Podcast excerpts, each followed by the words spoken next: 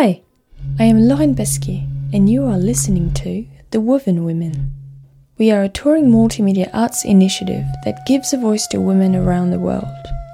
Through sound stories and photography portraits, we create immersive exhibitions where communities can come together and hear the stories of local women. Welcome to the first chapter of The Woven Women. Starting a journey in Aotearoa, New Zealand, this chapter is called Wahine, which means woman in Te Reo Māori, the Māori language. You know, never ever bow down to anybody. You stand up, you're mana whenua. We have a power that most of us don't even realise is there. I think she showed me what it looks like to be a successful Maori woman. Mana wahine is the ultimate. And wahine is is wahine. Since our last episode, a lot has happened. What a challenging time we're going through. This pandemic has been and still is really shaking everyone.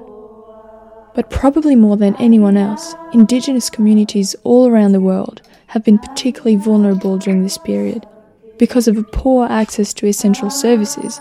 And even when they are able to access healthcare, they too often have to face stigma and discrimination. Indigenous women have been on the front lines, protecting their communities with the teachings of their tupuna, or ancestors, responding by connecting to Papatūānuku, Mother Earth, and by leading with Mātauranga, wisdom. We have been incredibly lucky and safe here in New Zealand, which allowed two more venues to host the exhibition throughout the pandemic. In July, Wahine not only travelled to the Golden Museum in Takaka, but also expanded, welcoming a new woman from the local iwi or tribe to join the journey. Kia ora Mairangi. Recalling the powerful feeling of learning, acknowledging, and belonging, she offers us a sensitive reflection on being a Maori woman and embracing femininity. Mairangi has a whakataukī, or proverb, she really resonates with, and I would love to share it with you. E hara taku toa, toa takitahi, engari, i toa takitini, which she translates as, I come not with my own thoughts, but that of my tupuna and the wairua and mana of my peers.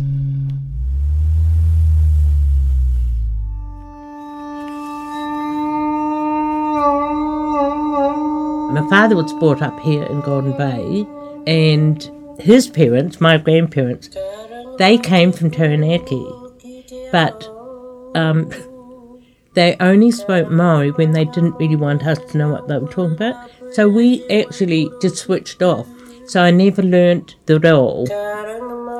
But when I was little, there was an island down at the mouth of the Waitapu River called Pātoto, and um, it was where my tupuna had lived. From them, I learnt the time to plant and the time to harvest, and they practiced these important rituals for sustainability of the seasons. My grandmother, on my paternal side, she decided that she was going to help me make a, a piupiu, a flat skirt. I was so proud to be able to do this and still have it as a special time of myself today. I love being with her actually. She had a, a yellow bonnet with a ribbon.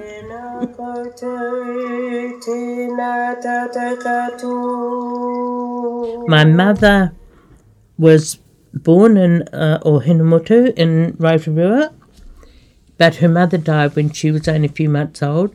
So her grandparents from Motueka went up and brought her back, and, and she grew up over in Motueka. And her grandparents that she lived with, they were completely Maori speakers, so she learned how to speak Maori from them. But they used to say to her, um, you know, use your Pākehā language outside to get on. So even though she understood it, I don't remember her speaking it. I got on fine with my mother, except that sometimes I would stand up for myself when I remember she told me to apologise to my two older sisters because I'd said or done something. And I said, no. And she said, why not? I said, because I meant to say what I'd said. And I couldn't believe that she didn't understand that. so I had a an interesting life in that. I didn't always conform to the what was considered normal in those days. It was a sibling thing. I came in the middle somehow. I'm not quite sure where that fitted in.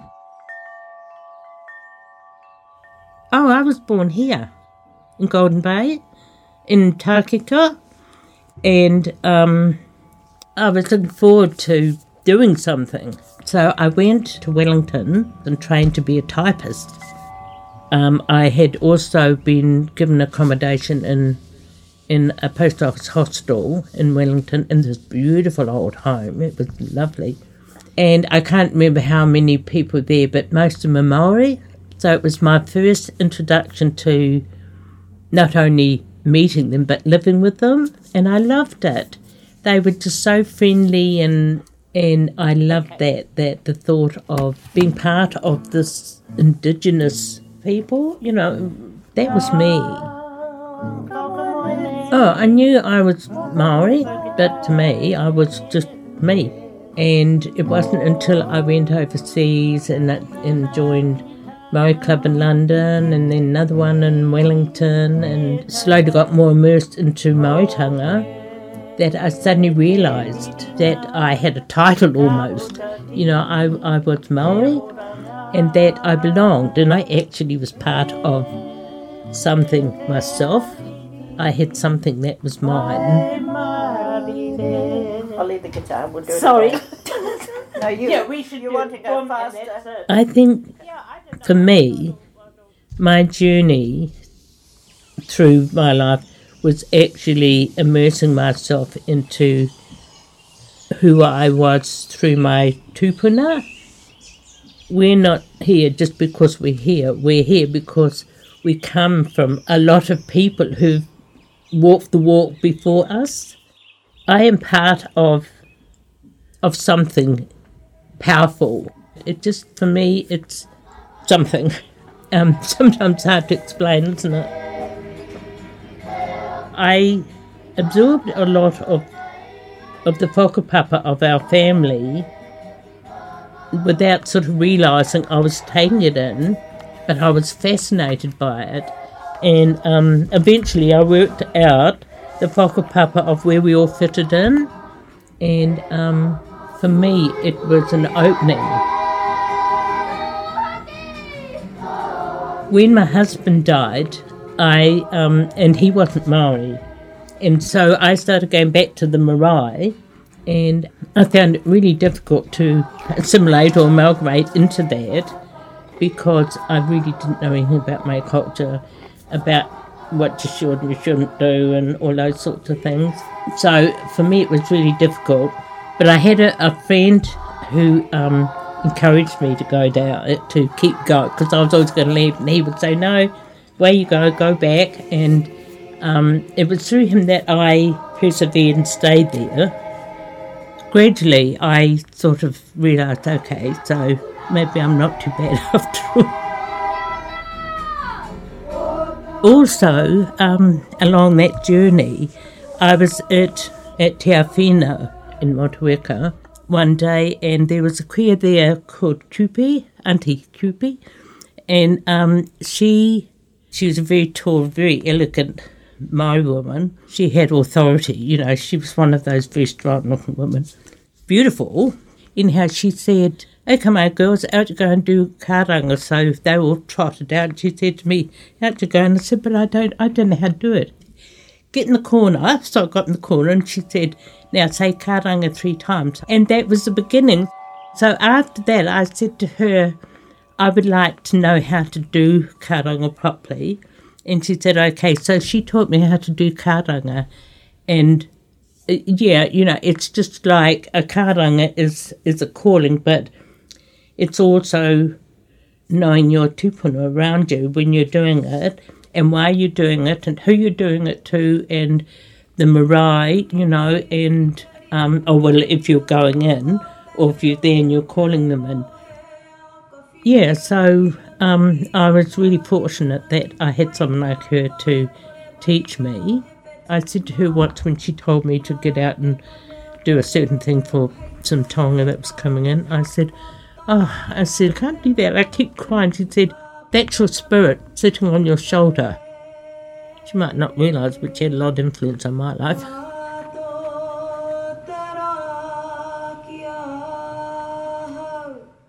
Um, I think being a Maori woman um, has helped me at times to express my spirituality and given me the opportunity to share with other people my culture, who I am. But sometimes I think like the emotional, spiritual part of it does affect me really, really hard. Um, but it's probably because I've got to remember I've got my two tupuna sitting on my shoulders. So, um, you know, I can just feel them here right now. Sort of pat me on the back. I was invited to have a um, but in my opinion only, I've never learnt this from other people, it's just how I feel, is that to me, a moko is something that the old Maori kuia wore as part of their way of life of that time. And I said, I don't have that, and, and I just don't want to say, put that on me because it looked good, or put it on me to say who I am. To me, I felt that the old Maori people, they earned it. It was part of the philosophy of their life. You know, it, it was who they were. And, and to me, that wasn't me. But I was never brought up in my environment. And I'm still finding myself, even in my older age, I'm still finding myself. And I don't feel that I will ever get to to that level where I'm able to have one because um, I don't think I will ever get to that stage in my life where I would feel I have earned it. But being Maori is such a blessing when you realise you are one. And I'll get there one day. Sometimes, um, you know, I'll, I'll burst into tears, but I don't really know why and um, um, yeah, it's funny that because that's part of life, isn't it? And that's part of your femininity. It's something that evolves out of you. It's a feeling rather than a looking. The way you react, the way you talk, it, it's sort of a pouring out of out of your um, soul. Like women are very emotional, and I think that intuition is so much part of our life, but we don't realise it quite often. Well, for instance, I'll ring up my one of my daughters and say, Are you okay? And they said, Oh, you why? And I said, I just had a feeling about you. Oh, yeah, well, such and such and so and so. You know, I think that's femininity. And thinking about that, I never really became a woman until I had children.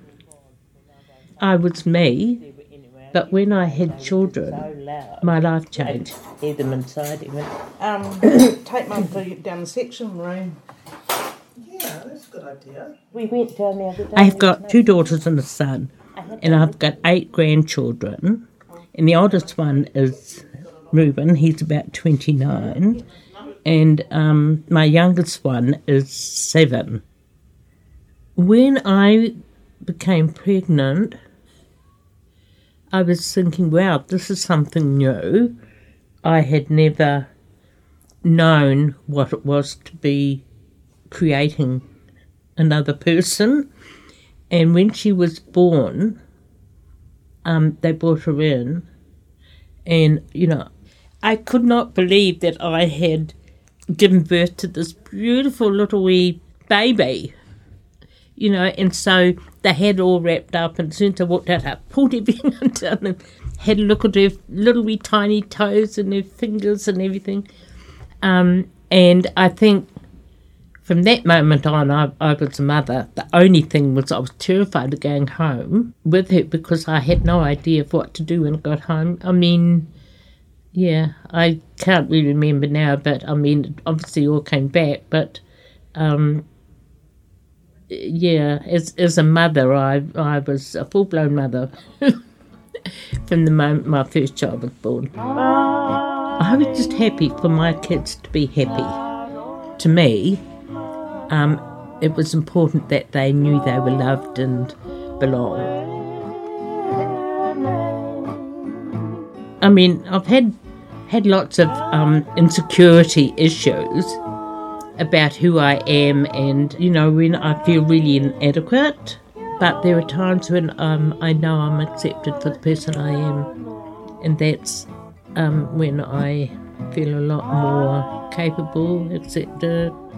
Basically, I think for me growing up, there have been challenges that I've had to understand and work out why or why not, and so um, that's my life. I mean, everyone it's the same. They have they have values, and they have things which are important, and they have things which they feel might be important to other people, but not necessarily to them, or might be important to me, but not to other people. So, if it doesn't fit, but I'm happy with it, I'm okay. Yeah, it's a matter of learning how to get on life, isn't it?